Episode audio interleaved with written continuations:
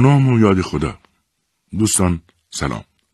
این هفته در برنامه کتاب شب اثری با عنوان طبیب سرگردان برای شما عزیزان بازخوانی می‌کنیم. این اثر که در دفتر نشر فرهنگ اسلامی و به قلم سپیده خلیلی نوشته شده داستان زندگی یکی از دانشمندان مشهور ایرانی به نام عیسی بن یحیی مسیحی جرجانی یا گرگانی که با لقب ابو سهل مسیحی آوازه یافته است. او پزشک، فیلسوف، ریاضیدان و ستاره شناسی بزرگ بود که در نیمه دوم قرن چهارم میزیست و هم دوره ابو علی سینا بود. فخردین رازی او را در زمره بزرگترین فیلسوفان ایران نام برده است. این دانشمند ایرانی در گرگان به دنیا آمد و بسیاری از متقدمان او را استاد ابوریحان بیرونی و ابن سینا دانستند. شما عزیزان داستان زندگی او را بر اساس کتاب طبیب سرگردان خواهید شنید. اضافه کنم که کار تلخیص و تنظیم رادیویی اثر را محمد باقر رضایی انجام داده و این صدا بهروز رضوی روایت آن را تقدیم حضورتان می کند. تقاضا می کنم شنونده اولین قسمت این بازخانی باشید.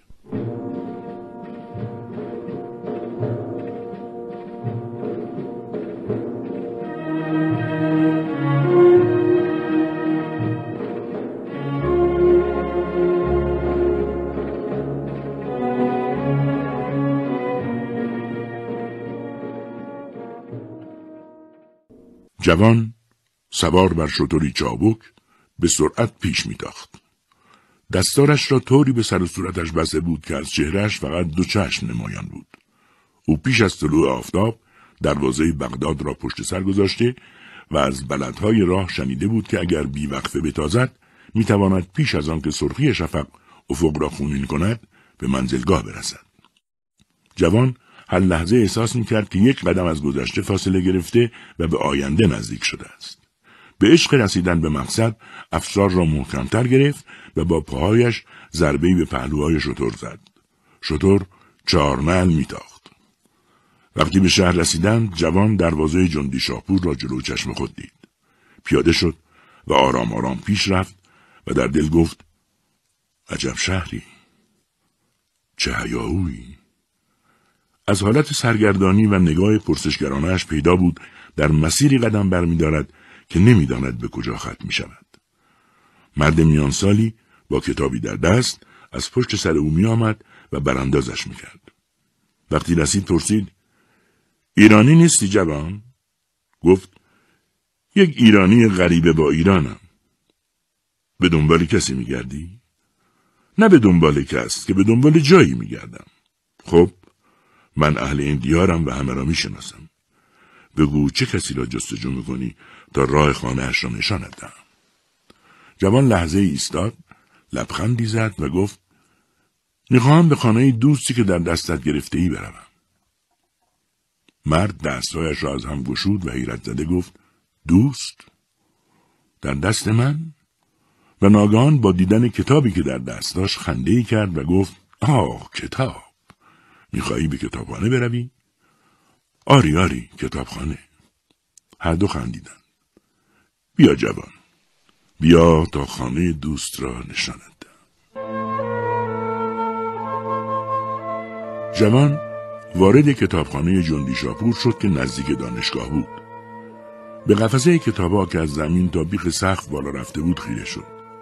خود را در دریای بیکران کتابها رها دید. مانند گرسنه که یک باره با انواع غذاهای لذیذ روبرو شده باشد نتوانست تصمیم بگیرد که اول از کدام غذا بخورد. با چشمهای از حدقه درآمده کتابی را بر می داشت ورقی می‌زد آن را میبست و به سراغ کتابی دیگر می‌رفت. ناگهان دستی بر شانهاش خورد. مندی سپید موی پرسید دنبال چه میگردی جوان؟ دنبال چیزهای بسیاری که نمی‌دانم. پس فعلا به تالار کتابخانه برو. اکنون یکی از دانشجویان علم طب در آنجا دارد از رساله خود دفاع می کند. شاید بتوانی از سخنان او استفاده کنی. همیشه چون این فرصت هایی دست نمی دهد. آنجا کسی که از رساله خود دفاع می کرد به غیر از تسلط بر شناخت انواع امراض باید می‌دانست که هر گیاه طبی در چه فصلی و در چه آب و هوایی می روید. باید می توانست در نظر اول خود گیاه و خشک شده آن را بشناسد. گاه بیش از بیست نوع گیاه را مخلوط می‌کردند و پیش روی او میگذاشتند و می‌گفتند این گیاه ها را از هم جدا کن و نام و خواص هر یک را بگو. طبیب آینده مقداری از هر گیاه را در دهان قرار می‌داد و میجوید و از روی تمش می‌فهمید که چه گیاهی است. هنگامی که جوان وارد تالار شد، مردی به ظاهر سی ساله در ردایی سراپا سفید گرم سخنرانی بود. به جز صدای او صدایی به گوش نمی رسید. انگار همه حاضران نفس کشیدن را فراموش کرده بودند و همچون پیکره های سنگی به محلی که سخنران ایستاده بود خیره شده بودند. سخنران درباره قلب حرف می‌زد و می گفت قلب مرکز نیروی زندگانی و گرمای غریزی و روح حیوانی است و به سخنان عرستو در این مورد استناد کرد. جوان تازه وارد ناگهان با نومیدی سرش را تکان داد و زیر لب گفت یاوه می‌گوید. اگرچه آرام سخن گفته بود ناگهان سرهای جمعیت به سوی او چرخید. سخنران سخنش را قطع کرد و گفت اگر درک سخنان عرستو برایت دشوار است بهتر است تالار را ترک کنی جوان. نه دشوار نیست. اما به نظر من نه عرستو ساختمان قلب را به درستی می شناخته و نه پیروان او. یک دفعه در تالار ولوله شد. یکی از کسانی که در جمع اساتید حاضر نشسته بود مردم را به سکوت دعوت کرد و با لحنی محکم گفت ما پیروان عرستو با شکافتن جسد مخالفیم و از همین روز که جوان حرف او را قطع کرد و گفت من هم جسدی را نشکافتم. ولی معتقدم که هر طبیبی باید از محل اعضا و ساختمان هر عضو آگاهی داشته باشد. همان استاد گفت آگاهی ما نیز به آثار عرستو برمیگردد و ما نظری را برتر از نظر او نمی‌شناسیم. جوان گفت و حتما حاضر نیستید نظر دیگری را هم بشنوید. مرد گفت تو اگر نظری داری بگو و از نظر خود دفاع کن ببینیم.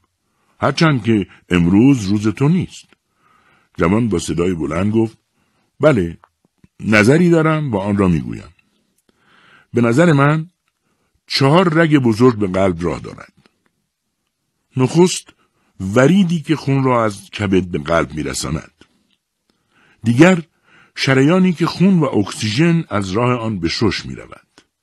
این دو در سوی راست قلب وجود دارند. سوم شریانی که قلب از راه آن ماده روح یعنی همان اکسیژن را از شش می‌گیرد و چهارم شریانی که خون و اکسیژن از آن به سوی تمامی بدن می رود. این دو نیز در سمت چپ قلب هستند. در همین لحظه ناگان ابن میسم یکی از پزشکان معروف بغداد که سالها در مدرسه عدودی بغداد تدریس کرده بود و آن روزها در جندی شاپور درس می‌داد از میان جمع اساتید برخاست و با صدایی بلند گفت بله باور کردنی است جلوتر بیا تا تو را بهتر ببینم. حاضران در تالار راه را بر جوان تازه وارد باز کردند. او سر به زیر انداخت و جلو رفت. همه با تعجب به قامت کوتاه و اندام ظریف او چشم دوخته بودند.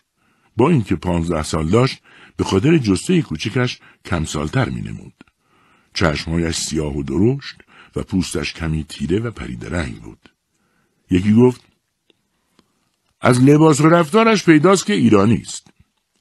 جوان هنوز به نزدیک جمع اساتید نرسیده بود که ابن میسم در برابر چشمهای حیرت زده حاضران چند قدمی به استقبالش رفت. دستایش را از هم گشود و او را در آغوش گرفت. سپس با صدای بلند و لرزانی به حاضران گفت دوستان به شما مژده می‌دهم که عیسی ابن یحیای مسیحی گرگانی پزشک جوان ایرانی و استاد معروف مدرسه عدودی بغداد به وطن برگشته و همکنون در جمع ماست. همه انگوش به دهان ماندند و سکوتی عجیب بر تالار حکم فرما شد. سخنران نمی‌دانست چطور و کی سخنانش را ادامه دهد.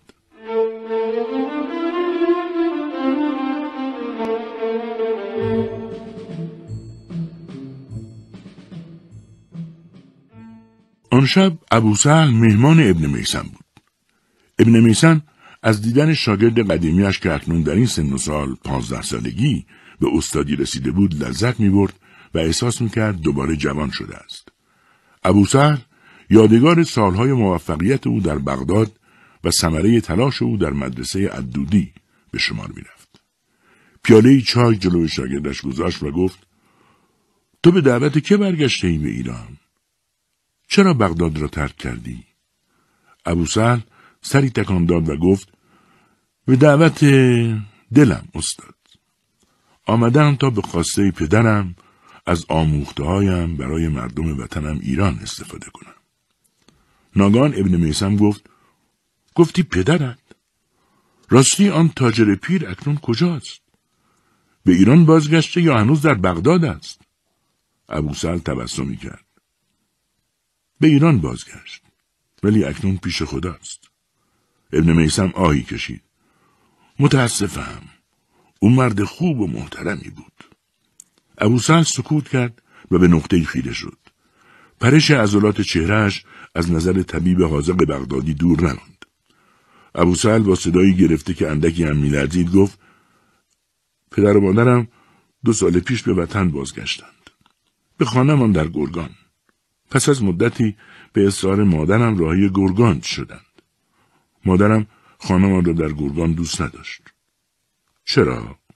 چون در آن خانه هفت فرزندش را قبل از به دنیا آمدن من از دست داده بود و می گفت از آن خانه با آن خاطرات بیزار است. مخصوصا اینکه من هم پیشش نبودم. بنابراین به بهانه دیدن اقوامش به گرگانج رفت. ابن میسم دستی بر شانه ابو زد و گفت نمی‌دانستم نیمه دیگرت از گرگانج است. تو خودت کدام را ترجیح می دهی؟ گرگان یا گرگانج را؟ برایم فرق نمی کنند استاد. خب بعد چه شد؟ پدرم در گرگانج بیمار می شود. مادرم می‌خواهد او را به گرگان برگرداند. پدرم می‌گوید گرگان یا گرگان چه فرقی می کند؟ هر دو در وطنمان هستند. به هر حال پدرم مریضیش شدت یافت و مادرم منتظر بود تا من بیایم و او را از مرگ نجات دهم. ولی من نرسیده او به رحمت خدا رفت. به چه مرضی مرد؟ اشک در چشم ابوسهل حلقه زد. با انگشت گوشه چشمش را پاک کرد و با صدای لرزانی گفت از وبا استاد در حالی که من در بغداد در مورد وبا تحقیق می‌کردم پدرم از وبا مرد دور از تنها پسرش ابن میسم سکوت کرد و به فکر فرو رفت سپس گفت حالا برای همیشه برگشته ای به وطنت آری استاد. ولی مدتی طول می‌کشد تا در اینجا در وطنت تو را بشناسند. خیلی وقت است که اینجا نبودی. این آرزوی پدرم بود که برگردم به ایران. او آنقدر که به ایرانی بودنش تعصب داشت به چیز دیگری نداشت. برای همین مرا همیشه به بازگشت به وطن سفارش می‌کرد. خب جوان حالا می‌خواهی در ایران در وطنت چه کنی ابو سهل بی جواب داد هرچه زودتر به گرگانج باز میگردم تا کنار خانواده باشم و همانجا تبابت کنم ابن میسم پرسید پس اکنون چرا به اینجا به جندی شاپور آمده ای؟ نمی‌دانم. شاید به دلیل آنکه در مسیرم بود. شایدم از سر کنجکاوی. می‌خواستم اینجا رو ببینم و با مدرسه عدودی بغداد مقایسهش کنم.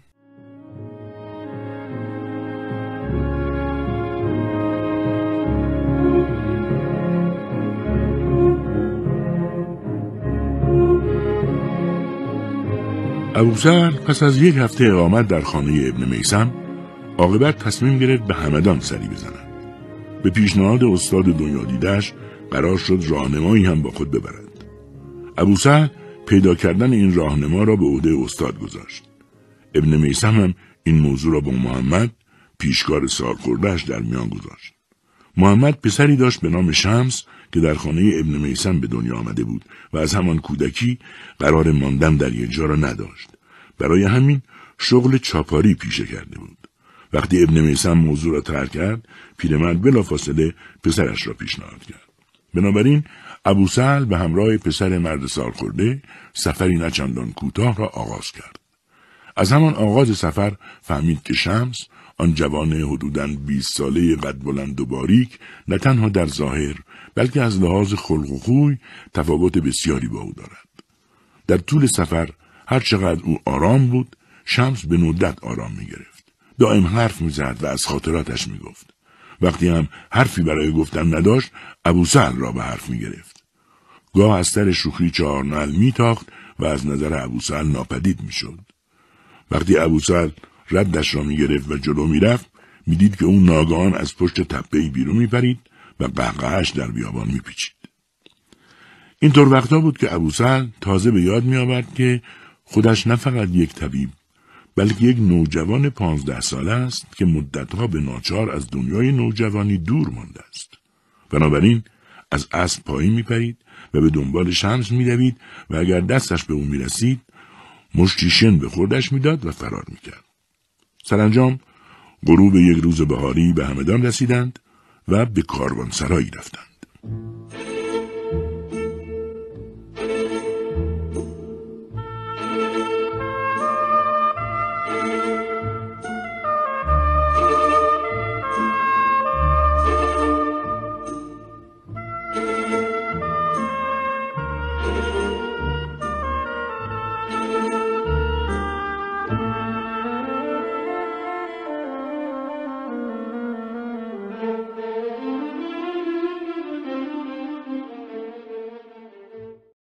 ابوسهل و شمس از دروازه کاروانسرا گذشتند و داخل شدند.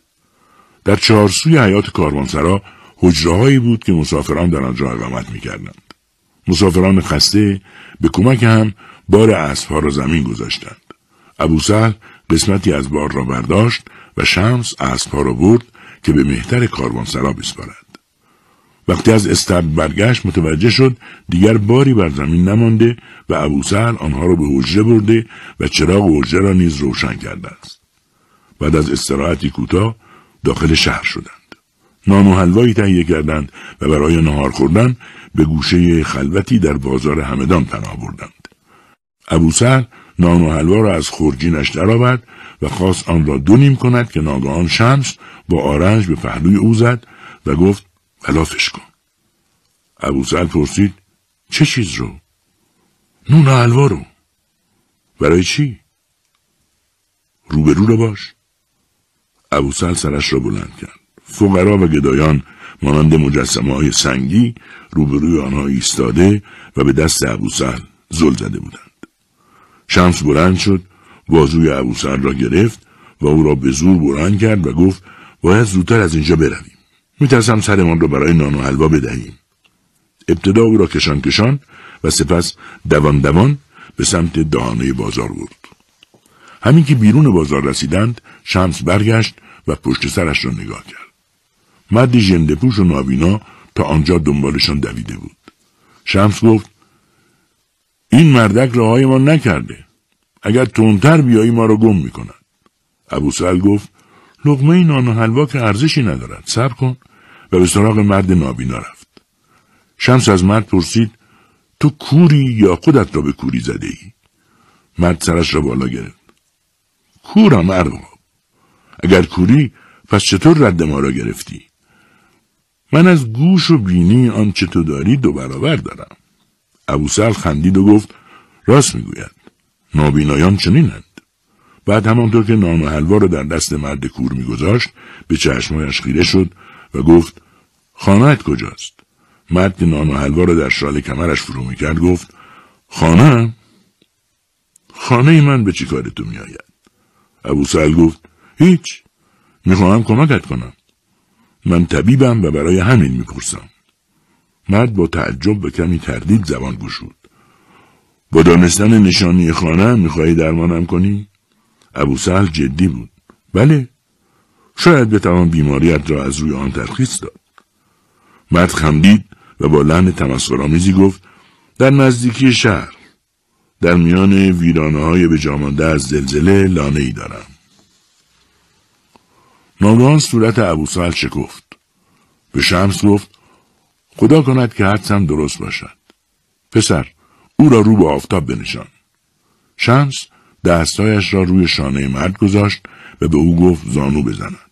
مرد مقاومت کرد ابوسهل به چشمای او خیره شد نمناک و پوفالود بود دست پیش برد و پلک او را پایین کشید پلک به شدت قرمز بود پرسید اینجا میخارد نابینا که کمی آرام شده بود گفت بله می‌خورد.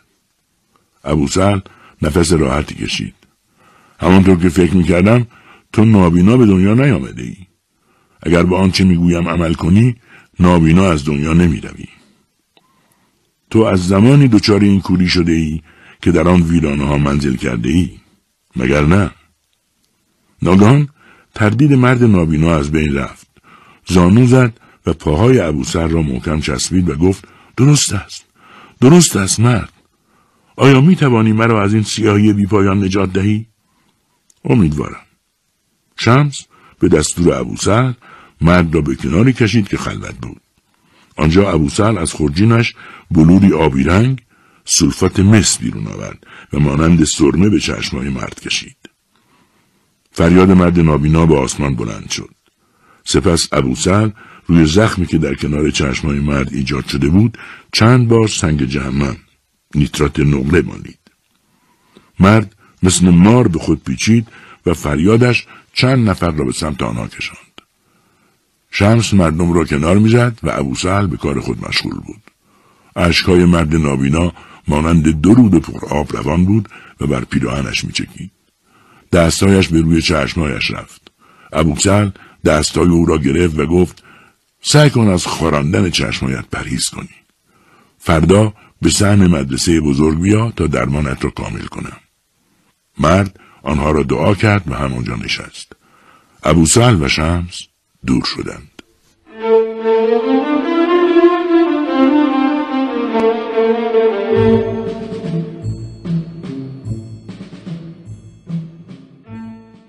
مدرسه بزرگ همدان کنار مسجد جامع شهر بود.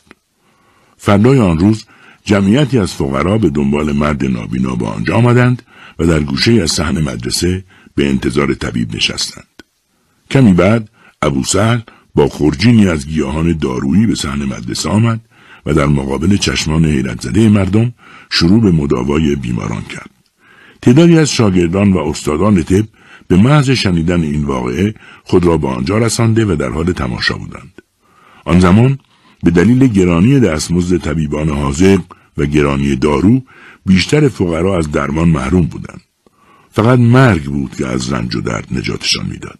از این رو هر کس که طبیب جوان را در آن حال می‌دید فکر می‌کرد شاگردی تازه کار است و می‌خواهد تجربه کسب کند.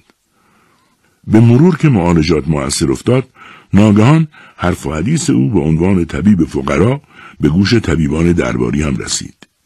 یکی از آنها که مرد چاق و سر روی بود و او را حکیم و لوکما لقب داده بودند و همه طبیبان همدان از او حساب می بردند براشفته شد. تصمیم گرفت طبیب جوان را از نزدیک ببیند. بنابراین بیخبر و بدون تشریفات به مدرسه رفت و ابو سهر را گرم کار دید.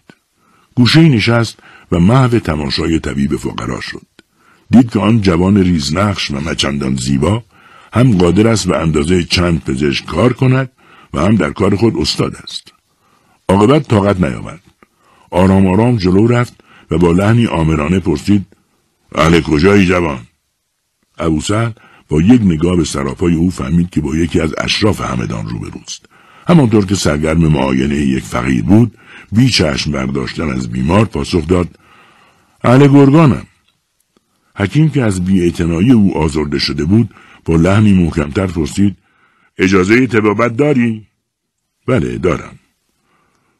در این صورت بگو نامت چیست و شاگرد کدام استادی؟ نامم عیسی ابن یحیای گرگانی و شاگرد جالینوس کبیرم. ناگان لرزه ای به اندام حکیم افتاد و با صدایی گرفته پرسید نویسنده رسالت الادویه؟ ابو سهل سخنی نگفت.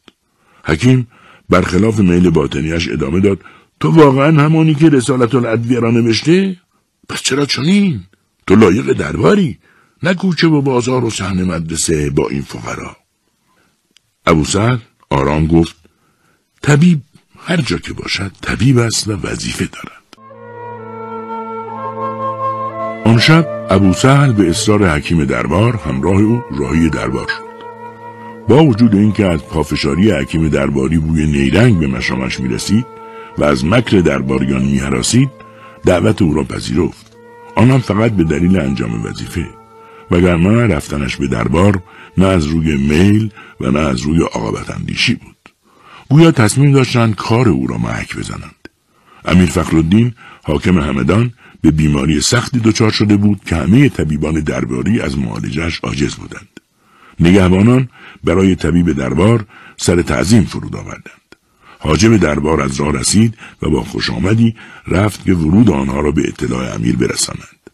به فرمان امیر آنها را به تالار پذیرایی بزرگ قصر رانمایی کردند. ابوسهل وسط تالار زیر چلچراغی بزرگ ایستاد. بی اراده سرش را بالا گرفت و به سقف گنبد که چلچراغ از آن آویزان بود خیره شد. حکیم اولوکما از دیدن چهره مات و مبهوت او خندهاش گرفت. بدش نمی آمد که ابو را اینجا عاجز ببیند و پست و مقام خودش حفظ شود. ابو سهل بی به خنده های تمسخرآمیز حکیم و لکما و اطرافیان حاکم به دیوارهای پرنقش و نگار تالار نگاه می‌کرد و ناگهان به طرف یکی از دیوارها رفت. و روی نقشهای آن دست کشید و زیر لب گفت از آب طلا و نقره است. بیدلیل نیست که چنین برق می‌زند.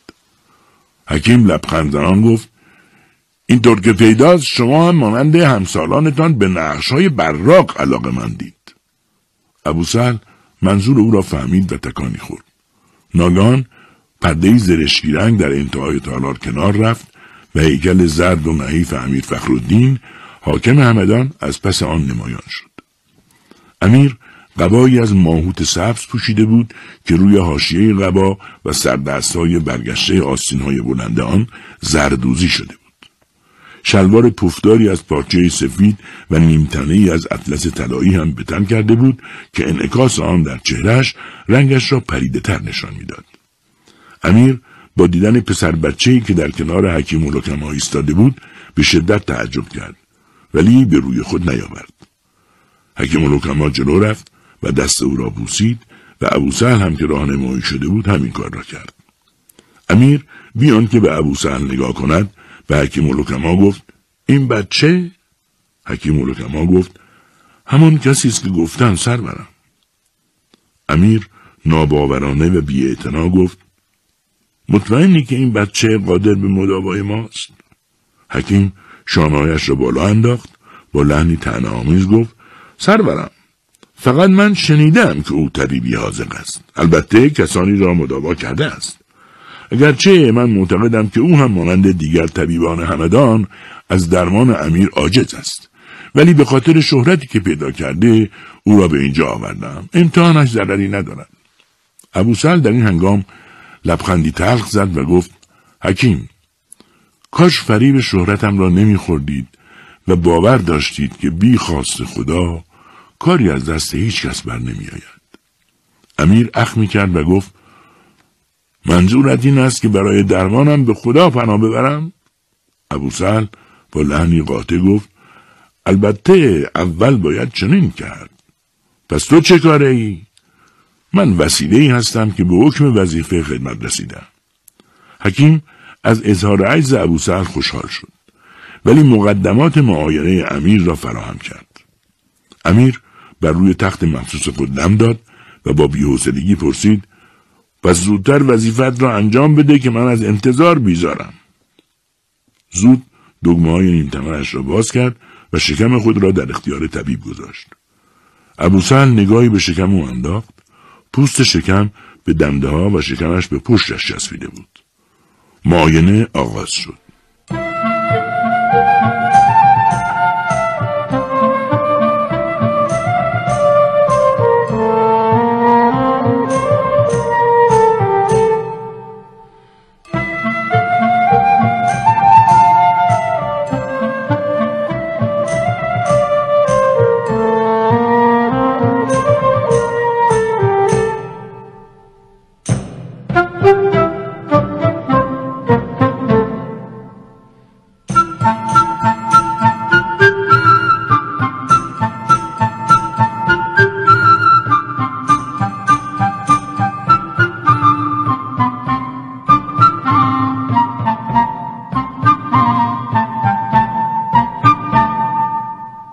ابوسهل ابتدا معده کبد و تحال امیر را معاینه کرد سپس به صدای قلبش گوش داد و در آخر نبزش را گرفت.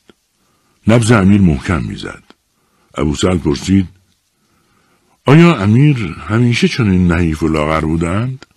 امیر گرشی کرد و گفت سال گذشته من از فربهی وقتی می‌خواستم راه بروم دو نفر باید زیر بازویم را می‌گرفتند. اکنون مدتی است که روز به روز نحیفتر می‌شوم.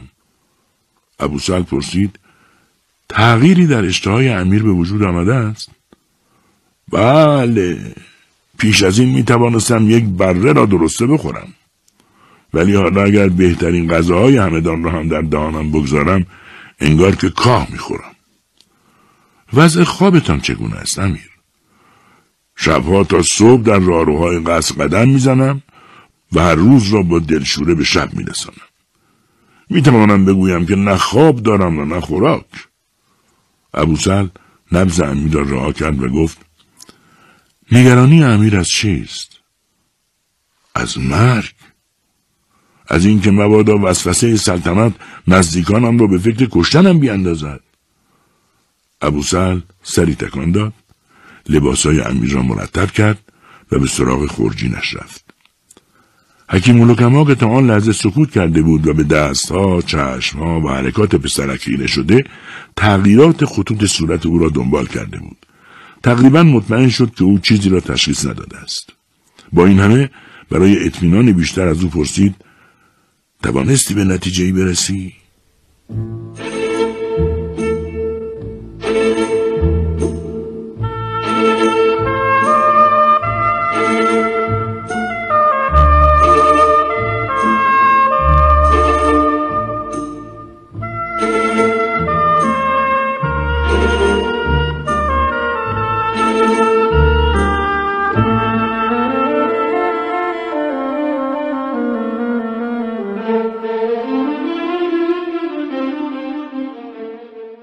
ابوسعد زیر لب گفت بله فکر می‌کنم یافتم. امیر برخاست و شتاب زده پرسید بگو که دردم چیست؟ درمان دارد یا نه؟ ابوسل که در پیاله یک نوع شیره را با اصل مخلوط می‌کرد گفت به طور کلی دو دسته بیماری وجود دارد. یکی جسم را آزار می‌دهد و دیگری روح را. بیماری امیر از نوع دوم است. خوشبختانه بدنتان سالم است. و از بابت جسم مشکلی ندارید. اگر به آنچه می‌گویم توجه کنید به زودی بیماری روحیتان نیز برطرف خواهد شد. امیر هیجان زده و لبخند به لب به طبیب پانزده ساله خیره شده بود و حرفای او را باور نمی‌کرد. ابو سهل کار مخلوط کردن داروها را به پایان رسانید، پیاله را به طرف حاکم گرفت و گفت امیر باید روزی سه بار صبح و ظهر و شب از این دارو میل کنند. ناگهان قیافه امیر در هم رفت و با اکراه پیاله را پس زد. ابوسل با تعجب نگاهی به امیر و سپس به حکیم انداخت. حکیم گفت متاسفانه امیر از دست کسی چیزی نمی‌خورند مگر آنکه قبلا کسی از آن خورده باشد. ابوسل گفت خودتان امتحان کنید و خداحافظی کرد و رفت. آن شب امیر دستور داد یکی از غلامانش از آن دارو قاشقی بخورد. بعد از دو سه ساعت وقتی اتفاقی نیفتاد خودش هم از آن خورد و با کمال تعجب دید که خواب و آسودهای به سراغش آمده است. فردا صبح پیکی را به محل سکونات ابوسهل فرستاد و طبیب جوان را به قصر احضار کرد. ابوسهل این بار فقط نبز امیر را گرفت و فهمید ضربان نبز آرامتر شده است. بار دیگر قدری از آن دارو ساخت و به امیر خورانید. این بار امیر او را مرخص نکرد و برخلاف توصیه حکیم الحکما دستور داد ابو سهل در قصر بماند. در تمام مدتی که ابو سهل در دربار ماند، امیر برای طبیب جوان حرف می‌زد و ابو سهل نیز مانند دیواری خاموش به سخنان او گوش می‌داد. در آن روزها طبیب جوان وقتی بر بالین امیر می نشست می دید که چگونه موشهای دیوار در اطراف آنها سرک می کشند. پرده ای تکان می خورد. سایه ای از پشت پنجره رد می شود و دری به ناگهان قژقژ می کند. از نگاه های خسمانه حکیم الحکما نیز حدس می‌زد او هم باید یکی از آن موشا باشد که در کار او اخلال می کند. ولی به آنها اعتنایی نمی کرد و سعی داشت امیر را قانع کند که بیمار نیست و به زودی سلامت خود را باز مییابد. در مدت بیماری امیر همه کارهای حکومت به دست وزیر او انجام می‌شد. رفته رفته خواب و خوراک امیر بهتر شد و خواب کوتاه روز هم در برنامه روزانه او جای گرفت. زیرا طبیب جوان عقیده داشت خواب روز داروی بسیاری از بیماری ها و به خصوص بیماری های روحی است. رفته رفته از غلظت داروی امیر کاسته شد و سرانجام روزی رسید که ابو سهل آن را به کلی قطع کرد و امیر درمان شد. وقتی ابو سهل سخن از رفتن به میان آورد امیر در برابر چشمان نگران حکیم الحکما به او اصرار کرد که در دربار بماند ولی ابو سهل محترمانه پیشنهاد امیر را رد کرد و گفت که باید هرچه زودتر راهی ری بشود. امیر ناگزیر موافقت کرد. یکی از لباسهای خود را به همراه صندوقچهای پر از سکه های زر به ابو سهل هدیه داد. هنگام خداحافظی او را در آغوش گرفت و گفت تو نه تنها طبیبی ماهر بلکه انسانی دوست داشتنی و بیریا نیز هستی. خدا تو را حفظ کند. سپس برای اینکه در ری برای طبیب پانزده ساله مشکلی ایجاد نشود نامهای به او داد و در آن سفارش هایی به مقامات آنجا کرد. ابو سهل با شتاب رفت و به شمس گفت که هرچه زودتر اسباب سفر را فراهم کند. شمس صندوقچه را از دست او گرفت آن را تکانی داد و با تعجب پرسید این دیگر چیست؟ گنج یافته ای؟ ابو سهل خندید و گفت برکت مداوای فقراست.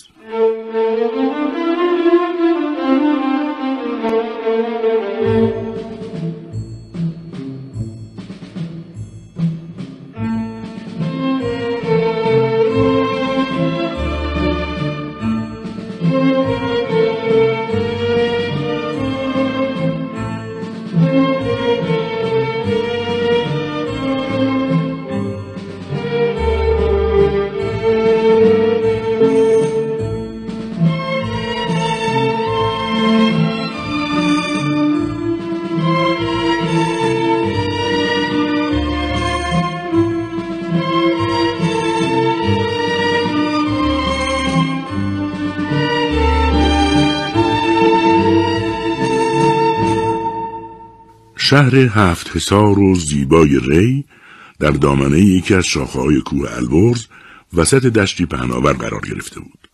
خانههایش از گل و خشت و کوچه تنگ و باریک بود. با طلوع آفتاب ابوسل و شمس از زیر تاق بزرگ ورودی بیمارستان گذشتند و سراغ شخصی به نام سلیمان دمشقی را گرفتند. وقتی سلیمان دمشقی نامه توصیه حاکم همدان را دید آن را توی جیب قبایش گذاشت لبخندی زد و گفت اینطور که معلومه است شهرت شما زودتر از خودتان به ری رسیده است. ما مدت هاست منتظر ورود شماییم. فعلا اینجا استراحت کنید تا جای مناسبی برای اقامتتان پیدا کنم. سلیمان رفت و مسافران خسته را تنها گذاشت تا کمی بخوابند و خستگی راه را از تن بدر کنند.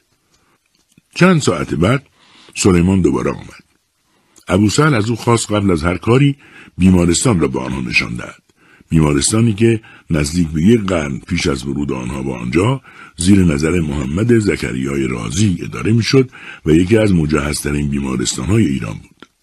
سلیمان های مختلف بیمارستان را به آنها نشان داد. ابوسل گفت تا جایی که من می‌دانم در هیچ جای دنیا چنین بیمارستانی نبوده و نیست. من هرگز فکر نمی کردم در ایرانمان چنین بیمارستانی وجود داشته باشد. های مختلف درمانی، آبانبار مخصوص، واحدهای سیار، انبار دارو و گیاهان دارویی، انبار آزوبه، کتابخانه، مسجد،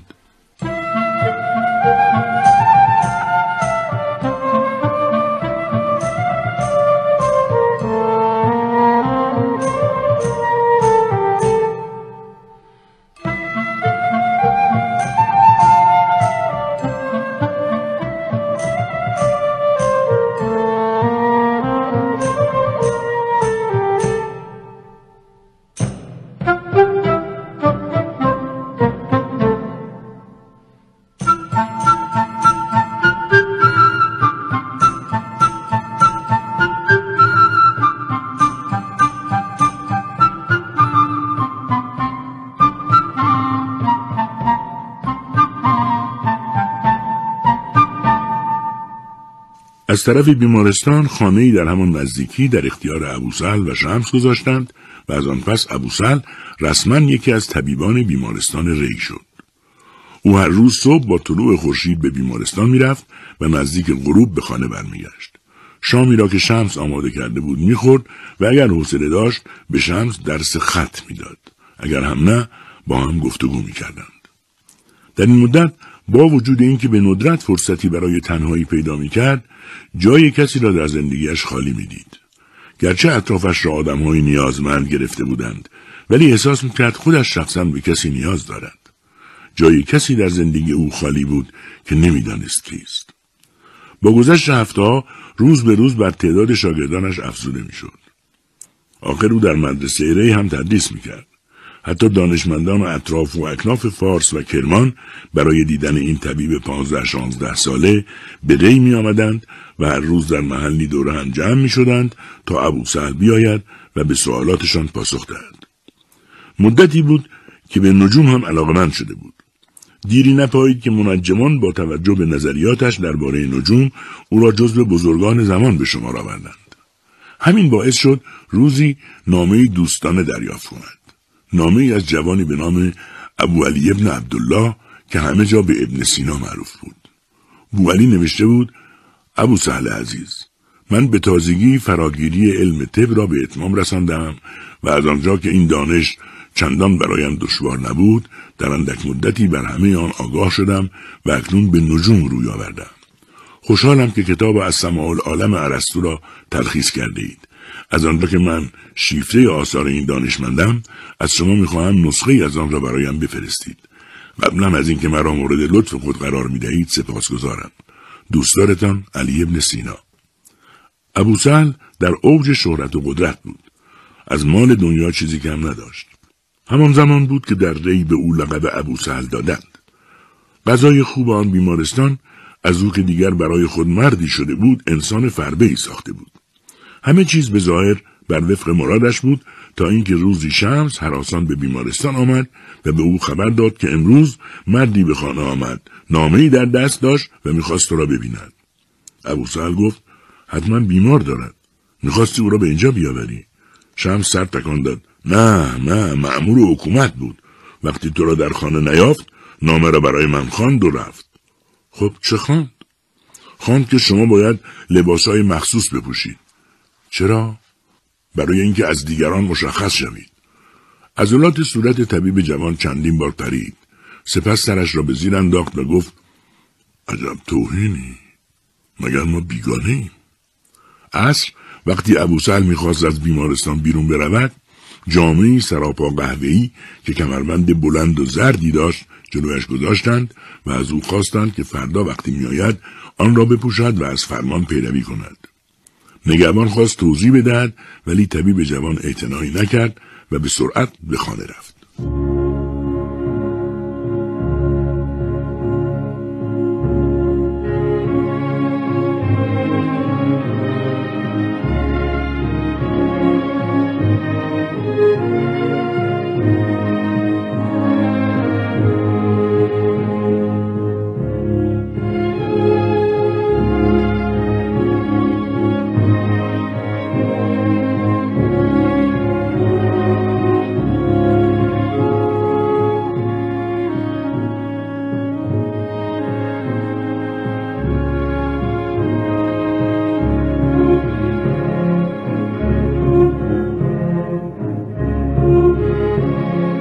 ابوسهل به کمک شمس پس از دو روز که به بیمارستان قدم نگذاشت تمامی اساسیه و به خصوص کتابایش را جمع کرد و بیخبر از همه همکاران شاگردان و آشنایانی که تازه یافته بود راهی سفر شد. این بار نیز شمس همراه او بود. مقصد آنها جایی در مازندران بود. راهی که به آنجا می رسید راهی دور و دراز بود که قسمتی از آن از سرزمینی پوشیده از جنگل های انبوه می گذاشت. باید از کوه بالا می رفتند و از میان دره ها دوباره پایین می آمدند. در راه به پلی رسیدند که روی رودخانه خروشانی قرار داشت.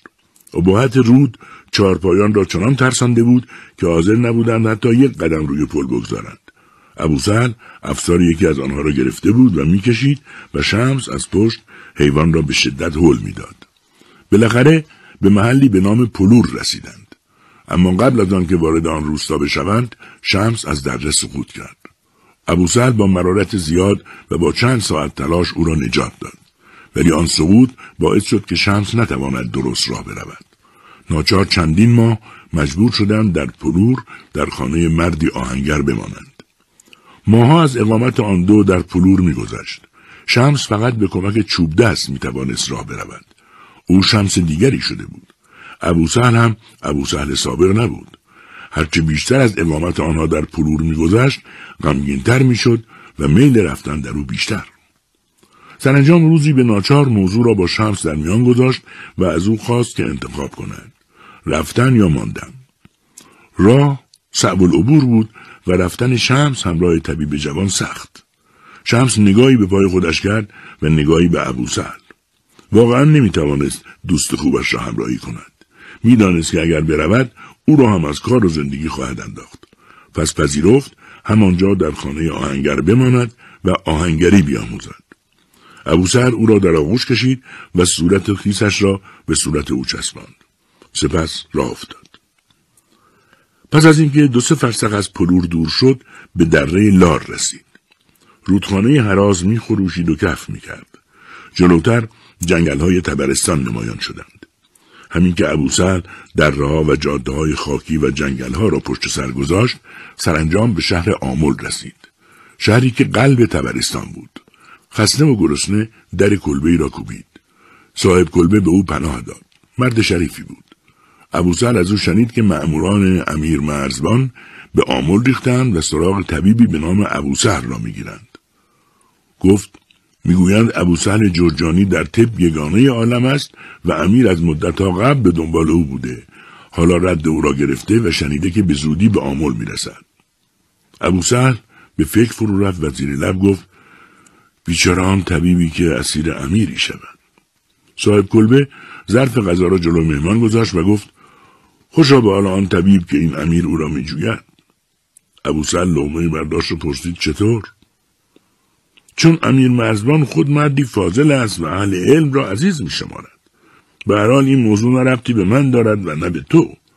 غذایت را بخور و از خودت برایم بگو. ابو سهل گفت از خودم. مرد لغمه بزرگی به دهان گذاشت و با دهان پر گفت بله بگو که هستی و برای چه به آمل آمده ای؟ من همون طبیبم که امیر به دنبال اوست. لغمه به گلوی مرد پرید و به صرفهش انداخت. ابو سهل در حالی که پشت او میکوبید گفت لغمه را کوچکتر بگیر و با دهان پر حرف نزن. مرد به کلی دست پای خود را گم کرده بود. از اینکه میهمان جوانش و کسی که در کلبهاش نشسته بود طبیبی بود که امیر مرزبان به دنبالش میگشت سر از پا نمیشناخت.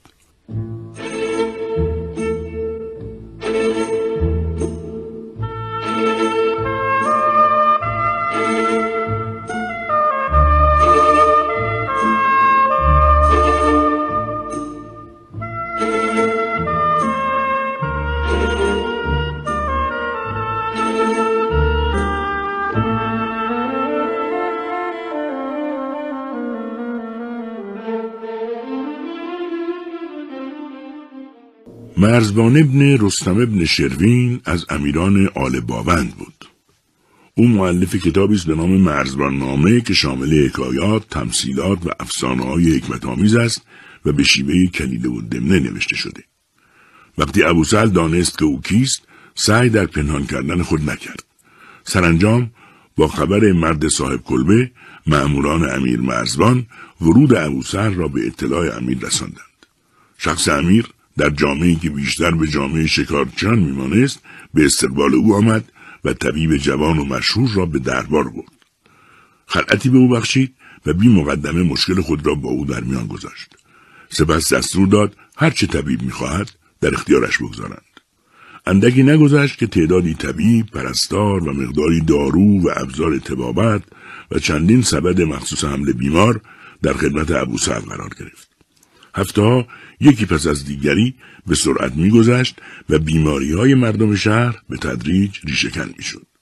در حالی که امیر مرزبان به آبادانی سرزمینش مشغول بود، ابو هم رساله‌ای به نام نوادر الحکما می نوشت. با همه اینها شبی نبود که امیر و طبیب در کنار هم ننشینند و درباره مسائل گوناگون با هم بحث نکنند. مرزبان با ابو سهل طوری که شایسته یک دانشمند بود رفتار می‌کرد. و ابو سهل هم به او نه آنطور که با یک امیر چنان که با یک اهل علم و قلم سخن می‌گوید سخن می گفت. سرانجام زمانی رسید که باز همان احساس دیرین به سراغ ابو سهل آمد. همان حسی که او را نزد خانوادهش میکشاند. حتی دیگر اصرار امیر هم برای ماندن او بیفایده بود. ابو سهل به پاس مهربانی های امیر مرزبان رساله‌ای که در آنجا نوشته بود یعنی همان نوادر و لوکما را به امیر مرزبان هدیه کرد. امیر هم به پاس قدردانی از زحمات ابو سهل او را با هدایای بسیار روانه گرگانج کرد. هنگامی که ابو سهل از یکی از چهار دروازه‌ای که در حصار مرتفع گرگانج بنا شده بود میگذشت ماه کامل در آسمان میدرخشید و محتاب کوچه های خوابالود شهر را روشن کرده بود. به اولین رهگذر که رسید سراغ خانه پدر بزرگش را گرفت. کمی بعد پس از سالها پشت در خانه کودکیایش بود. خانه بوی مادر را می‌داد. ناگاه زنی سفید موی با شانه های خمیده و مشعلی در دست پا به ایوان گذاشت. اما همانجا خشکش زد. زبان هر دو بند آمده بود. ابو سهل به پیرزن نزدیک شد نگاهش در نگاه او گره خورد و تمام ناگفته ها را با یک نگاه به او گفت. طبیب جوان و بزرگ مانند طفلی کوچک در آغوش مادر جای گرفت. همین که وارد اتاق شدند ابو سهل به یاد پدرش که مرحوم شده بود گفت مادر تو تنها کسی هستی که من دارم. عزیزتر و گرانبهاتر از هر شهرت و ثروتی.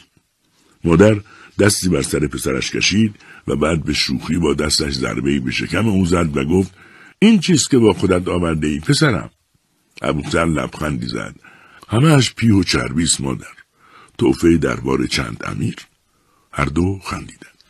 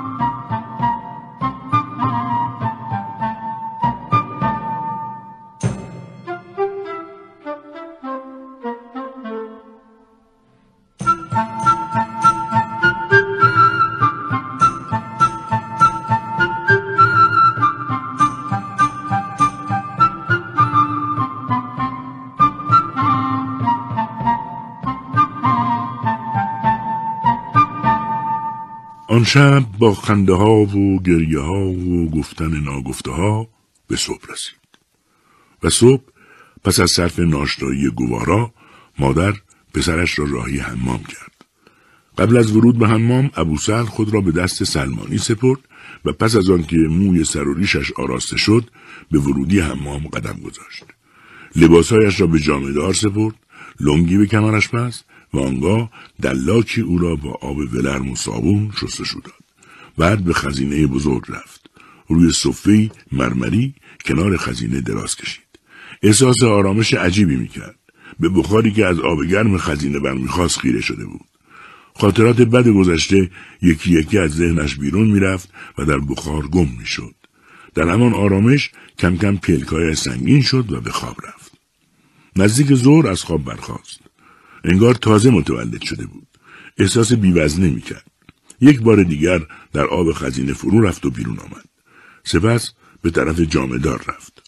پاهایش را در حوزچه کوچکی شست و قدم بر زیراندازی که جامدار برایش پهن کرده بود گذاشت. بعد به سرعت لباس پوشید و با گامهایی تند و سبک وارد کوچه شد.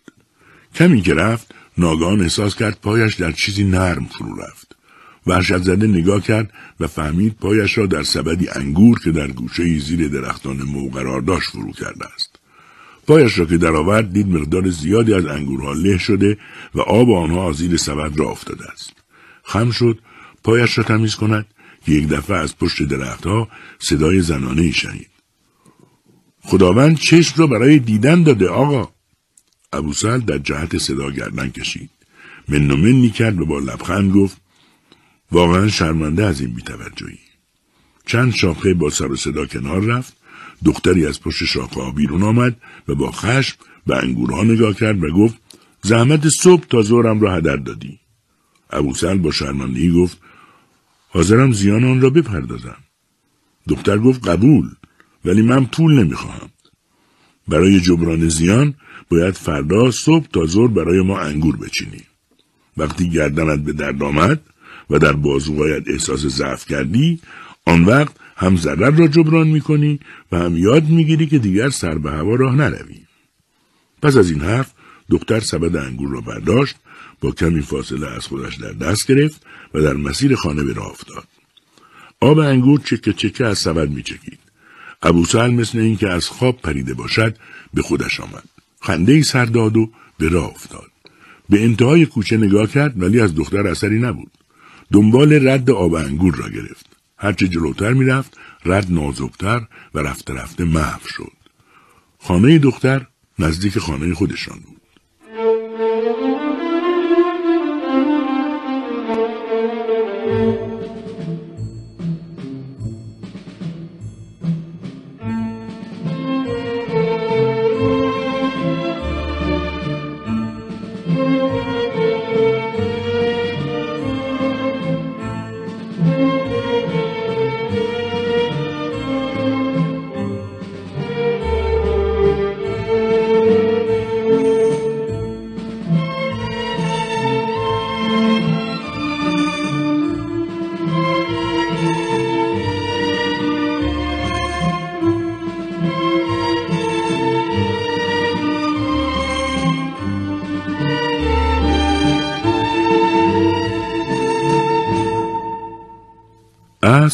عصر ابو سهل از پشت پنجره اتاقش دید که آن دختر دارد با مادرش صحبت می‌کند.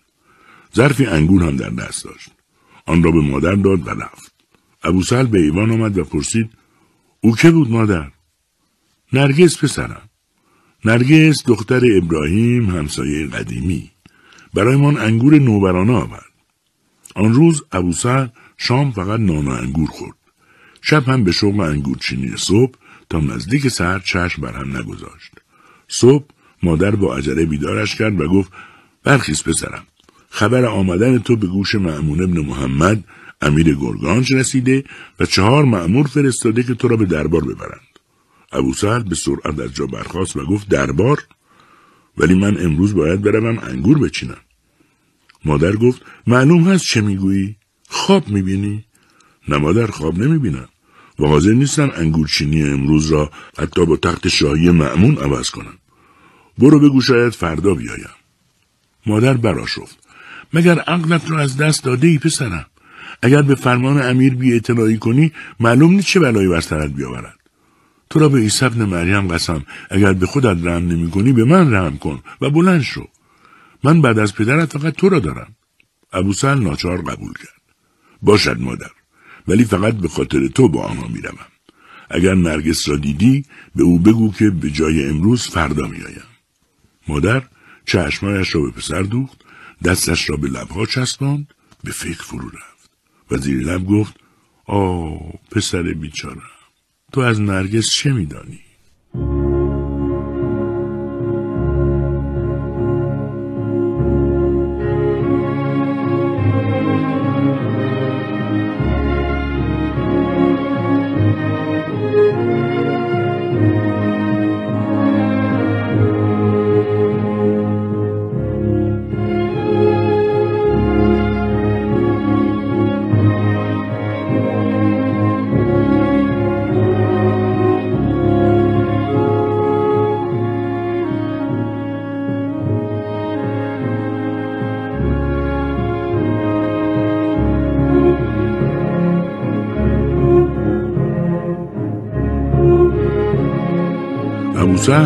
کاخ معمون ابن محمد را دید نتوانست بر هیجان خود مسلط شود و برای اولین بار فکر روبرو شدن با امیر او را مضطرب کرد.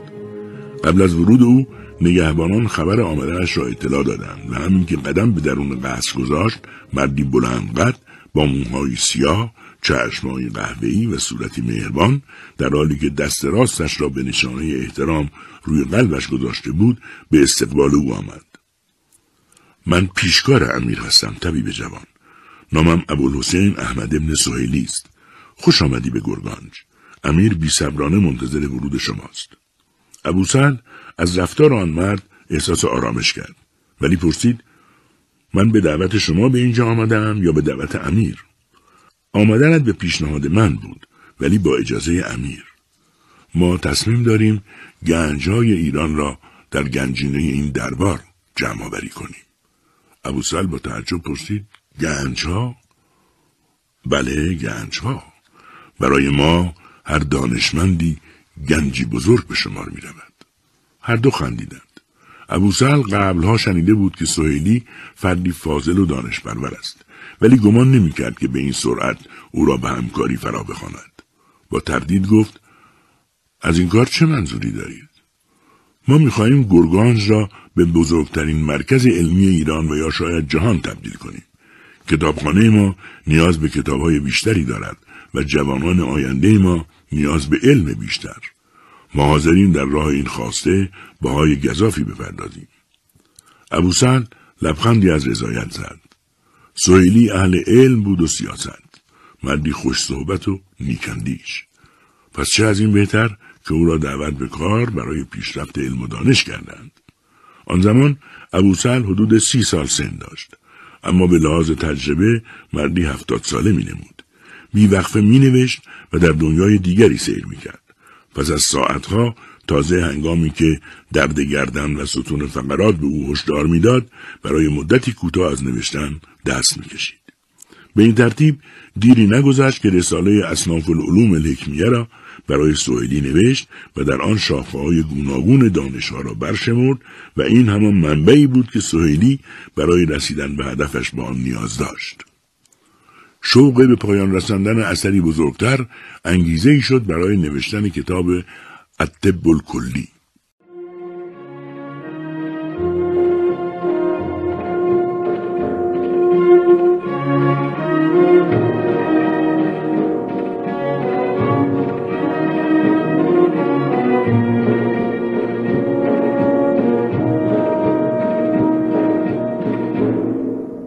ابو سهل برای یک لحظه چهره مادر و چهره نرگس را به خاطر آورد و سست شد. نه، او نمی‌توانست به جای دیگری برود. مگر نه اینکه آمدنش به گرگانج برای رسیدگی به مادر و بعد شاید تشکیل خانواده بود. ولی علم و دانش چه؟ آیا او توجه به مادر را فدای علم و دانش نمی کرد؟ پیش خود سخت شرمنده علم و دانش بود. ناگهان از جا برخاست. یادداشتی نوشت و آن را برای سویلی فرستاد. می‌خواست پرواز کند و به آسمان علم و دانش پر بکشد. نمی‌توانست در یک جا بند شود. حتی به خاطر مادر یا حتی به خاطر نرگس. در نامش به سویلی نوشت سویلی عزیز امروز برای رسیدگی به امری مهمتر از تمام دانشهای دنیا کاخ شما را ترک می‌کنم. در این لحظه نمی‌دانم چه وقت و نمی‌دانم که آیا برمیگردم یا نه. لطفا مرا ببخش. دوستدار تو ابو سهل جرجانی. مادر را در خانه نیافت که خداحافظی کند. دلش هوای پدر کرد. تصمیم گرفت سری به گورستان بزند و برگردد شاید مادر پیدایش شود. اما مادر در گورستان بود.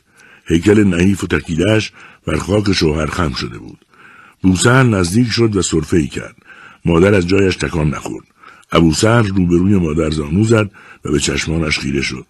چشمهای خاکستری مادر از پس پرده ای از اشک سوسو می‌زد. نگاه او تا مغز استخوان پسر را سوزاند. ابوسهل دیگر طاقت نیاورد. همانجا تصمیم گرفت که از پیش مادر نرود. او را در آغوش کشید و هر دو با هم با صدای بلند گریستند. آن شب بعد از مدتها دوری به خانه مادرش رفت و پیش او ماند. با این حال شب وقت خواب همچنان به همه چیز فکر می‌کرد و خوابش نمی‌برد. مادر، نرگس، سهیلی، ابن سینا، بیرونی. از خود می‌پرسید چرا دائم در اتاقش در کتابخانه دربار حبس شده است؟ چرا برای انگورچینی نرگس نرفته است؟ چرا در نامه به سوئیلی نوشت که می‌خواهد برود؟ چرا تقاضای ابن سینا را پشت گوش انداخته است؟ حتی برای چند روز که برود پیش او؟ چرا به ابوریحان بیرونی نامه ننوشته است؟ همه این چراها آزارش می‌داد.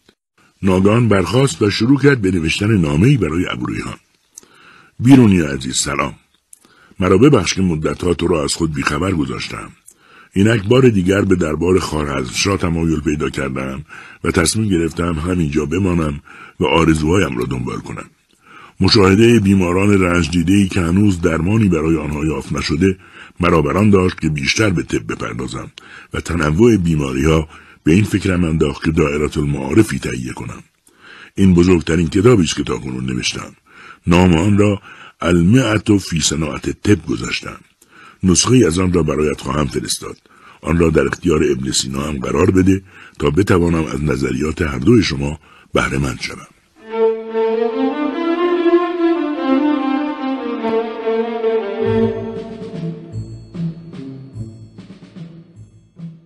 چندی بعد نامه ابوریحان بیرونی به دست ابو سهل رسید.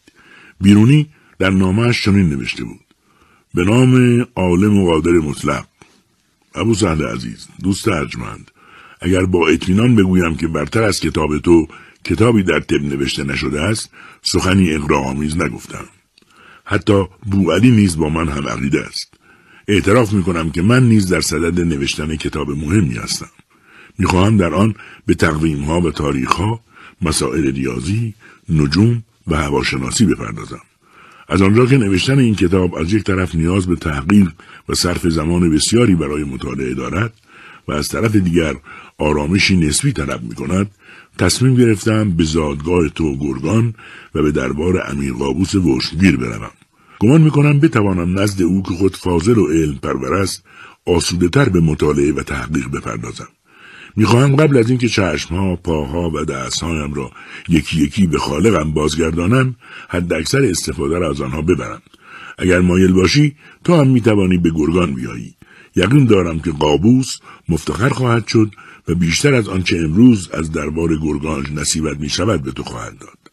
به هر حال اگر دعوتم را پذیرفتی و راهی گرگان شدی در کنار هم به تحقیق خواهیم پرداخت وگرنه بدان در هر کجا که باشم ارتباطم را با تو قطع نخواهم کرد. تو هم مرا از حال خود بیخبر مگذار. به امید دیدار ابو ریحان بیرونی.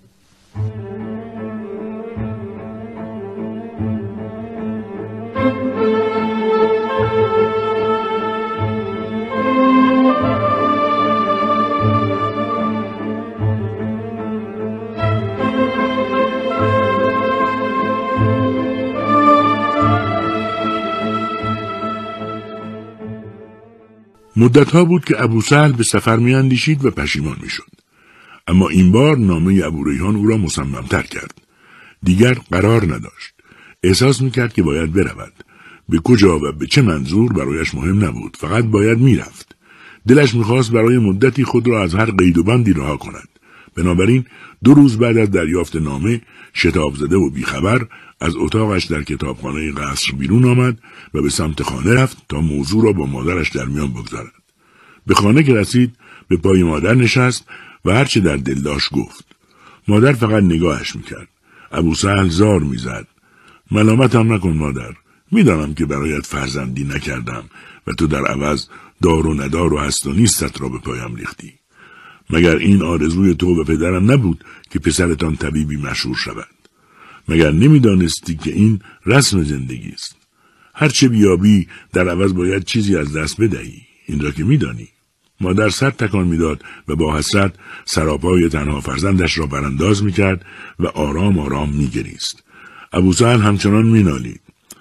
اگر بگویم که افسوس نخور سخنی بیهوده است مادر. چون معتقدم که عمر هر کس همه در افسوس میگذرد. نیمی از عمر که کودکی و نوجوانی است در افسوس بزرگسالی و نیمی دیگر که بزرگسالی است در افسوس کودکی. حالا تو را به خدا چشمهای خیزت را پاک کن و رفتنم را بیش از این دشوار مکن. مادر در آن لحظه های آخر مانند تفلی سر به راه چشمهایش را پاک کرد و گفت من به تنهایی عادت کردم و باز هم می‌توانم تنها بمانم و در تنهایی بمیرم. ناراحتی من از این است که نمی‌دانم تو برای چه می‌خواهی بروی. قدرت شهرت ثروت هر چی که بخواهی در اینجا هست. می‌خواهی بروی که چه بیابی؟ ابو سهل آهی کشید و راهی شد. مادر خود در خانه را به روی او گشود. زبان ابو سهل بند آمده بود. مادر را در آغوش کشید و خداحافظی کرد. بیرون خانه دختر همسایه نرگس لبخند کمرنگی بر لب کنار در خانه خودشان ایستاده بود. ابو سهل به او که رسید گفت من بی صبرانه منتظر فصل انگور هستم یادتان میآید من یک سبد انگور به شما بدهکارم چشمای غمگین نرگس بر زمین خیره مانده بود ابو سهل یاد حرف زن همسایه افتاد که به مادرش گفته بود نرگس بچه دار نمی شود. هیچ مردی حاضر نمی شود نقص او را بپذیرد. وقتی مادر این را نقل کرد ابو سهل سرش را پایین انداخت و در حالی که سنگینی نگاه مادر را روی خود احساس می‌کرد آهسته گفت شاید مردی باشد که بتواند از داشتن فرزند صرف نظر کند. و حالا که داشت می‌رفت نمی‌دانست چطور باید نرگس را دلداری بدهد. زبانش بند آمده بود. از پس پرده اشک خیره به او مینگریست نرگس پشت شمشادهای خانهشان آرام آرام اشک میریخت. ابوسهل ابتدا نزد بوعلی سینا رفت. بوعلی برخلاف او بلند قد و لاغرندام بود. چشمهای سیاه و درشت داشت. برقی در آنها دیده می‌شد که از هوش سرشار او خبر می‌داد. هرچه می‌خواست رک و بیپروا به زبان میآورد. دیر زمانی نگذشت که ابوسهل به شوخ طبعی دوست جوانش عادت و زندگی تازه ای را کنار او شروع کرد. هر دو طبیب روزها را به مداوای بیماران و تدریس می پرداختند و شبها کنار هم به مطالعه مشغول می شدند. بارها بر سر نظریات جالینوس، بغرات و سقرات با هم مجادله کردند و نتیجه آن تعلیف کتاب قانون به قلم ابو علی و تکمیل کتاب المعت و فتب به قلم ابو سهل بود. مادر ابو علی ستاره قلبا نسبت به طبیب جوان احساس احترام می‌کرد و او را مانند پسرش دوست داشت. شبی به خاطر آمدن او کوفته غذای دلخواهش را درست کرده بود. ابو سهل با اشتها می‌خورد و دستپخت مادر بو علی سینا را تحسین می‌کرد. پس از خوردن چند کوفته متوجه شد که دیگران از خوردن دست کشیدند ولی اهمیتی نداد و همچنان می‌خورد. ناگهان بو علی وحشت زده از او فاصله گرفت و به دیگران گفت زود پناه بگیرید الان است که بتره کرد همه خندیدند پدر بو علی گفت زندگی که تنها پرداختن به علم نیست خوردن نیز جزی از زندگی است ابو از این تایید لذت برد و با دهان پر برای بوعلی سر تکان داد. وقتی لغمش را جوید در حال برداشتن لغمه دیگر بود که مادر بوعلی گفت باید به همسرت هم یاد بدهم پختن کوفته را. ابو قبل از آنکه لغمه تازه را در دهان بگذارد گفت مادر جان به گفته بغرات عمر انسان کوتاه است و آموختن علم طولانی. فرصت کم تجربه خطرناک و قضاوت بس دشوار. پس چه زمانی ازدواج؟ بوالی خندید و گفت مادر جمله آخر را خودش به کلام بغرات افزوده است. باور نکن. ستاره سری تکان داد و گفت شما هر کدام یک بغراتید. روزهای شاد و بیدغدغه یکی پس از دیگری میگذشت. تا اینکه روزی امیر نوح دوم حاکم آن منطقه بیمار شد و پزشکان دربار نتوانستند برای نجات جان او کاری کنند. ناچار سراغ بوعلی سینا آمدند. بوعلی توانست امیر نوح را از مرگ نجات دهد و در عوض پاداش اجازه خواست بتواند از کتابخانه دربار استفاده کند. امیر خواسته او را پذیرفت. بوعلی هیجان زده شده بود. ولی ابو سهل به او هشدار داد که به طرف دربار نرود و خود را به آغوش خطر نیندازد.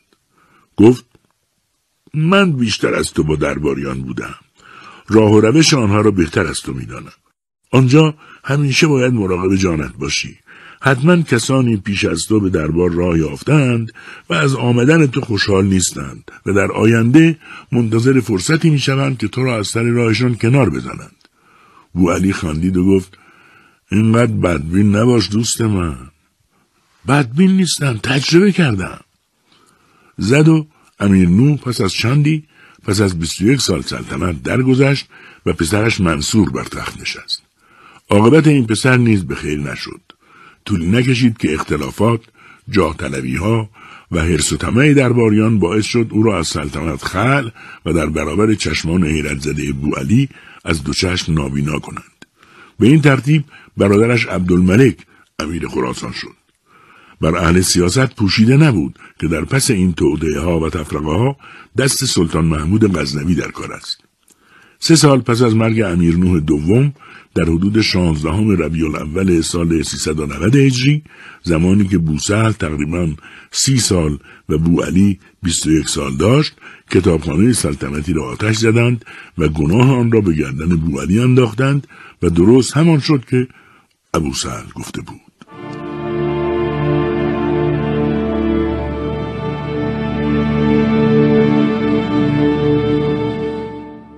سلسله سامانی به پایان کار خود نزدیک می‌شد و چیزی نمانده بود که بخارا و تمام ایالت خراسان زیر سلطه ترکان غزنوی درآید.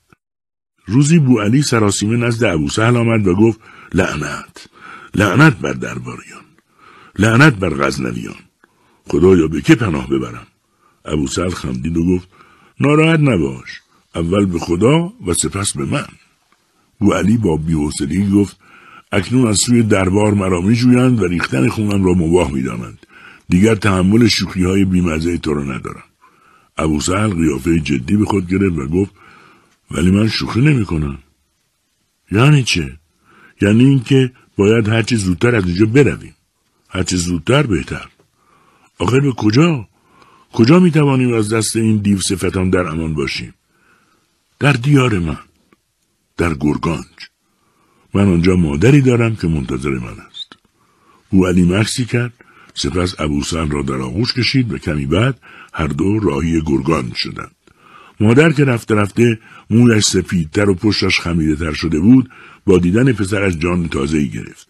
غذایی آورد و از بوالی پرسید چه شد که شما هم گرگان را انتخاب کردید؟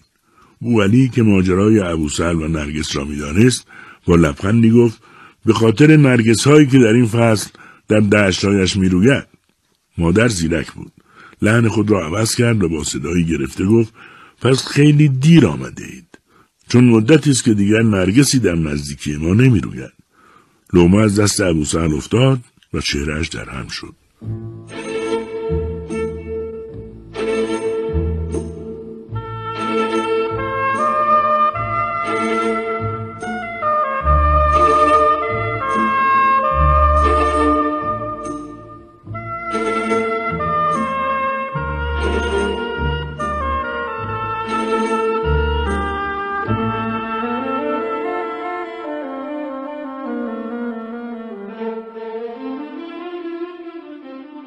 علی سینا که به ابو سهل خیره شده بود از این حرکت او تعجب کرد و برای ردگم کردن گفت این تقاری که تو داری به این زودی ها پر نمی شود. کمی صبر کرد و وقتی دید ابو سهل جوابی نمی‌دهد گفت خیلی خوب به جای افسوس خوردن غذایت رو بخور. من و تو مرد زندگی نیستیم. در همین هنگام مهمان به خانه رسید و ابو سهل برخاست و سهیلی را دید. سهیلی که پیشکار امیر بود حالا وزیر دربار شده بود. ابوسهل با خوشحالی او را در آغوش کشید و گفت از دیدارت خوشحالم و از اینکه به وزارت رسیده ای تعجبی نمی کنم. حتی اگر به امیری رسیده بودی هم جای تعجبی نداشت. بیا جلو. می‌خواهم تو را به یکی از بهترین دوستانم معرفی کنم. این دوست من علی ابن سیناست. سوئیلی با تحسین به بو علی نگاه کرد. بو علی لبخندی دوستانه به او زد. ابو به بو علی هم رو کرد و به سوئیلی گفت بو علی این مرد بزرگ را می‌شناسی؟ او ابوالحسین احمد ابن محمد سهیلی است که من بارها راجع به او با تو صحبت کردم. بوعلی سر تکان داد و لبخند زد. ابو سر ادامه داد او هم مرد علم است و به سیاست آگاه است و در حل و فصل مسائل سیاسی معجزه می کند. سهیلی بر سر سفره نشست و بی تکلف با آنها هم غذا شد. هنگام خداحافظی از هر دو دانشمند دعوت کرد برای آشنایی با دانشمندان دیگری که به کوشش او در دربار جمعند به آنجا بروند. آنان پذیرفتند. پس از رفتن سهیلی بو علی نگران از دعوت او به ابو سهل گفت بهتر بود دعوت او را نمیپذیرفتیم. من از اینکه بار دیگر به دربار امیری وارد شوم حراس دارم. ابو سهل گفت حراست بیمورد است. سهیلی مرد نازنینی است و در کنار او خطری من و تو را تهدید نمی کند. روز بعد هر دو دانشمند به دربار رفتند. سوهیلی آنان را به دیگران معرفی کرد. ابو سهل جرجانی نویسنده کتاب مشهور علمه فی صناعت طب و دوست دانشمندش شیخ الرئیس علی ابن سینا. همه حضار و دانشمندانی که آنجا بودند سر تکان دادند. سوهیلی برخی از آنان را نیز به ابو سهل و ابو علی معرفی کرد. ابن خمار طبیب مخصوص امیر تحصیل کرده بغداد. ابن خمار با یک نگاه سراپای ابو سهل و ابو علی را برانداز کرد و سپس بی آنکه سخنی بگوید سرش را پایین انداخت. نارضایتی او از حضور آن دو طبیب تازه در چهرهش آشکار بود. سوئیلی به شخصی که پهلوی او نشسته بود اشاره کرد. او سعالوی است. فیلسوفی اهل نیشابور و یکی از نزدیکان امیر. سعالوی لبخندی زد و به آنها خوش آمد گفت. آنگاه سوهیلی به کسی اشاره کرد که کاغذ و قلمی در دست داشت و به نظر می رسید که چیزی می نویسد. ایشان هم ابو نصر عراق برادرزاده شاه و در ریاضی بطلمیوس ثانی. ابو سهل با آمیز گفت حتما چنین است که می‌گویید لحظاتی بعد پذیرایی از مهمانان شروع شد و چیزی نگذشت که امیر به جمع دانشمندان پیوست مردی کوتاه بود و بینی و ابروهای پهنی داشت شکمی فربه قدمهایی تند و دستهایی بزرگ داشت که هنگام راه رفتن آنها را در دو طرفش تکان تکان می‌داد بر جایش نشست و مهمانها یکی یکی رفتند و دستش را بوسیدند بعد از معارفه و گفتگوهای دوستانه امیر از آمدن و جمع شدن دانشمندان در دربار اظهار رضایت کرد و به همه آنها وعده های شایسته ای داد. همان روز ابو سل و ابو علی نامه به ابو ریحان بیرونی نوشتند و او را هم به آنجا دعوت کردند.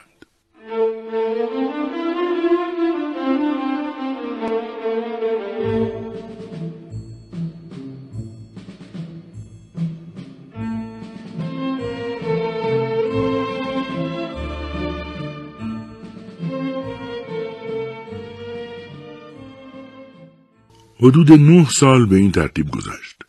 ابو سهل نزدیک به چهل سال و ابو علی حدود سی سال داشت و ابو ریحان بیرونی نیز به آن دو پیوسته بود. ولی ناگهان یک روز معموری به کاخ آمد که نامه از سلطان غزنوی آورده بود. امیر پی ابو سهل و ابو علی و بیرونی فرستاد و وقتی آنها به کاخ آمدند امیری نامه را جلویشان گذاشت. نامه را بو علی خواند. شنیدم که در مجلس شاه چند تم از اهل علم و فضل جمعند. باید من هم ایشان را ببینم. پس هرچه زودتر آنان را نزد ما بفرست تا شرف مجلس ما حاصل کنند و ما هم از علوم و کفایات ایشان بی بهره نمانیم. می توانی به آنها اطمینان دهی که به همگی مقرری شاهانه پرداخت خواهد شد و در دربار ما هیچ کم و کسری نخواهند داشت. خواندن نامه به اینجا که رسید بو علی سینا سرش را بلند کرد، آهی کشید و زیر لب گفت یعنی چه؟ همه شما را می‌خواهد. خوب می‌دانم که اگر قبول نکنم چه بلایی بر سر من و شما خواهد آمد. بو علی سینا مشتایش را فشرد. ابو سهل انگشتانش را در موهای مجعدش فرو کرد. امیر رو به سوهیلی گفت برو معمور سلطان را خبر کن بیاید. بو علی آرام به سوهیلی گفت ما هرگز زیر سلطه ترکان غزنوی نمی رویم. حتی اگر این خواسته امیر باشد. سوهیلی گفت معلوم است که هنوز امیر را نشناخته اید.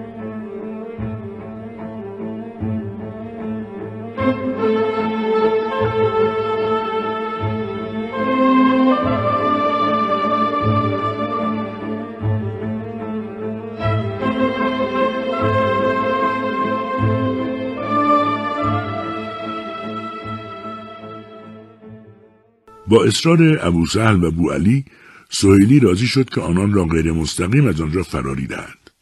بیرونی قبول نکرد برود و همانجا ماند. محمود غزنوی همچنان پیگیر خواسته خود از امیر بود. از آنجا که امیر از سماجت و قدرت و بیرحمی او با خبر بود خلاف میل باطنیش ابن خمار ابو ریحان بیرونی و ابو نصر عراق را برایش فرستاد محمود غزنوی بلافاصله سراغ بو علی سینا را گرفت و وقتی پی برد که بو علی در میان افراد فرستاده شده نیست چشمهایش از خشم برقی زد و صورتش برافروخته شد. در پیگیری ماجرا فهمید که با دوستش ابو سهل فرار کرده است. با خشم دستور داد هرچه سریعتر به دنبال آنان باشند و جایزهای در خور هم برای یابنده آنان تعیین نمود. از آن سو ابو سهل و ابو علی به طرف گرگان حرکت می کردند و طوری می رفتند که کسی آنان را نشناسد.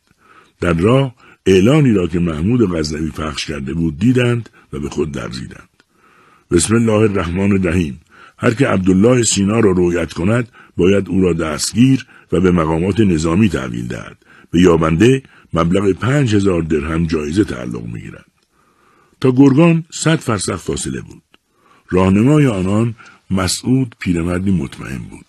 در راه علی به چهره ابو سهل خیره شد.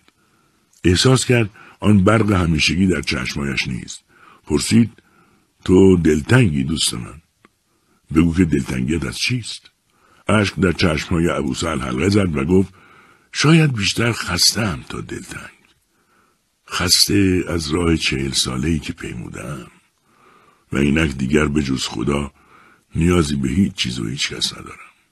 آنان به نیشابور رسیدند و از آن گذشتند و به سمت سبزوار و سپس به شاهرود رفتند. اکنون در حاشیه کبیر بودند. بیابان وسیعی که تا خط افق ادامه داشت و از دانهای شن و نمک فرش شده بود. فرشی که گلهای آن تک درختهای گز و بودهای پراکنده خار بود. ناگان راهنمایشان مسعود ایستاد و به افق خیره شد. ابوسل و بو علی در سمت چپ و راست او قرار گرفتند و با تعجب به همان مسیر چشم دوختند. ابری از گرد و غبار دیدند که به دور خودش میپیچید و جلو میآمد. ابوسل فریاد زد خدای من این دیگر چیست؟ مسعود وحشت زده جواب داد طوفان شن. بو علی زیر لب گفت بگو طوفان مرگ کاش می توانستیم از همینجا برگردیم. مسعود گفت دیگر فرصت نیست. هرچه زودتر باید شطورها را بخوابانیم و پشت آنها پناه بگیریم. کاش از راه دیگری می‌رفتیم. همه راه پر از معموران و خبرچینان محمود غزنوی است.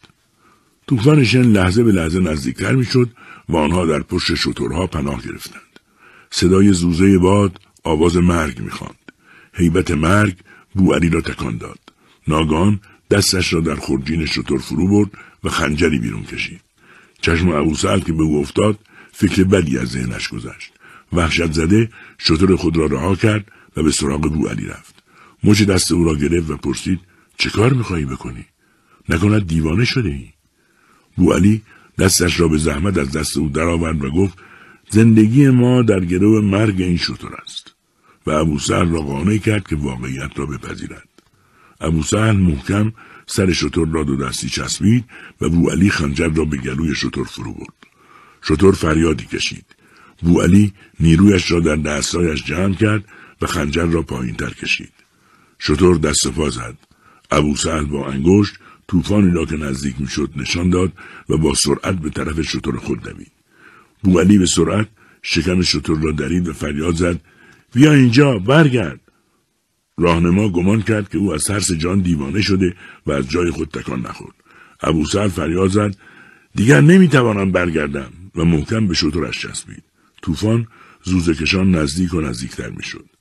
لحظاتی نگذشت که بو علی ام و احشای شطورش را بیرون ریخت و همین که به زور در شکم شطور جا گرفت نخستین موج شن به آنها رسید و مانند ضربات تازیانه بر پیکر آنها فرود آمد. ابوسر سرش را زیر شکم شطور فرو کرده بود. مسعود راهنما محکم به گردن شطور خود چسبیده بود. بو علی مانند جنینی در شکم شطور جا گرفت.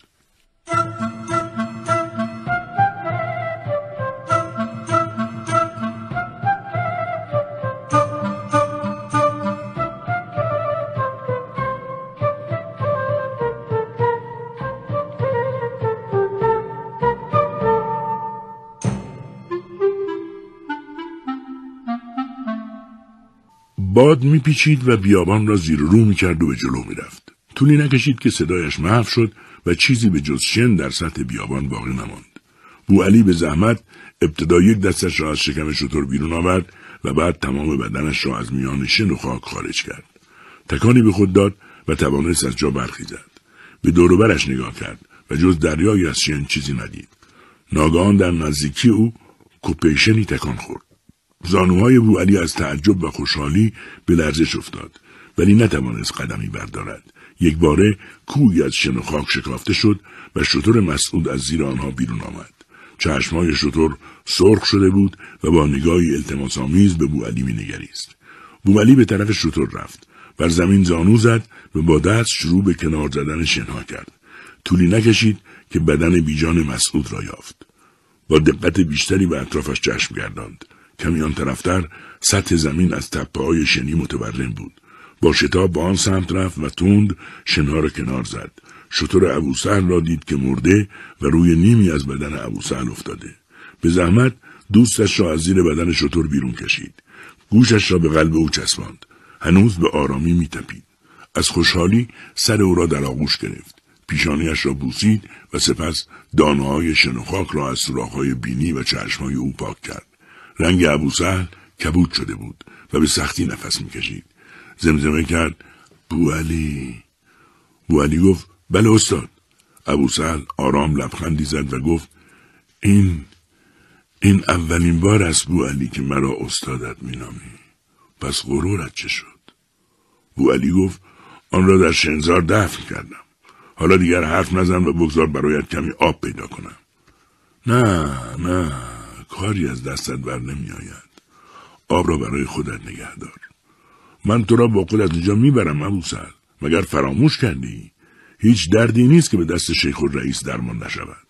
لبخندی بر لبان ابو نقش بست. به زحمت دستش را بلند کرد. به نقطه‌ای در آسمان خیره شد و چیزی زیر لب زمزمه کرد. بو علی گوشش را به دهان او نزدیکتر برد. ابو آرام گفت من به مقصد رسیدم بو علی ابن سینا تا آمد سخنی بگوید دید که نگاه آن دانشمند به نقطه خیره مانده و تکان نمی‌خورد.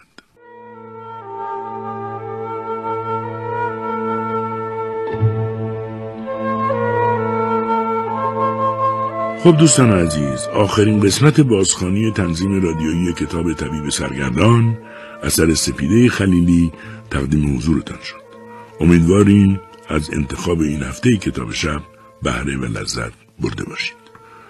خدا نگهدار.